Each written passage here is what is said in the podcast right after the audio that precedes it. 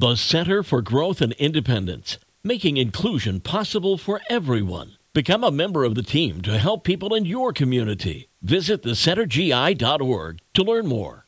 It's the best mix, 98.3 The Coast. Good morning, it's Mark Hamlin. Well, if you didn't get spring fever yesterday, I hope you get it today. It's going to be really nice. Partly cloudy, 58 for our high this afternoon. Some light rain possible this evening. We'll get the update coming up here in just a minute. But right now it's time for coffee talk. And if you're out of college and you're still broke, you're not alone. A new report shows that one in four people who graduated college are earning less than $32,000 a year, which is the average income for a high school graduate. 8% of colleges and universities show that people who graduated 10 years ago are making wages that are below the poverty line. Probably doesn't help that the average student loan debt is $37,000 a year.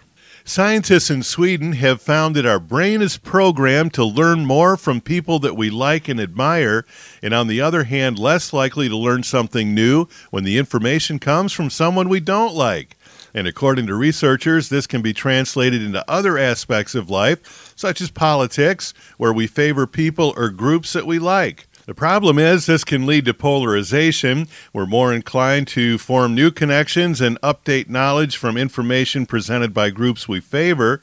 Such preferred groups typically provide information that aligns with our pre existing beliefs and ideas, potentially reinforcing polarized viewpoints.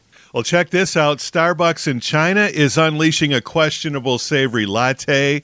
There's espresso and steamed milk with braised pork flavor, pork sauce, and a chunk of pork as garnish.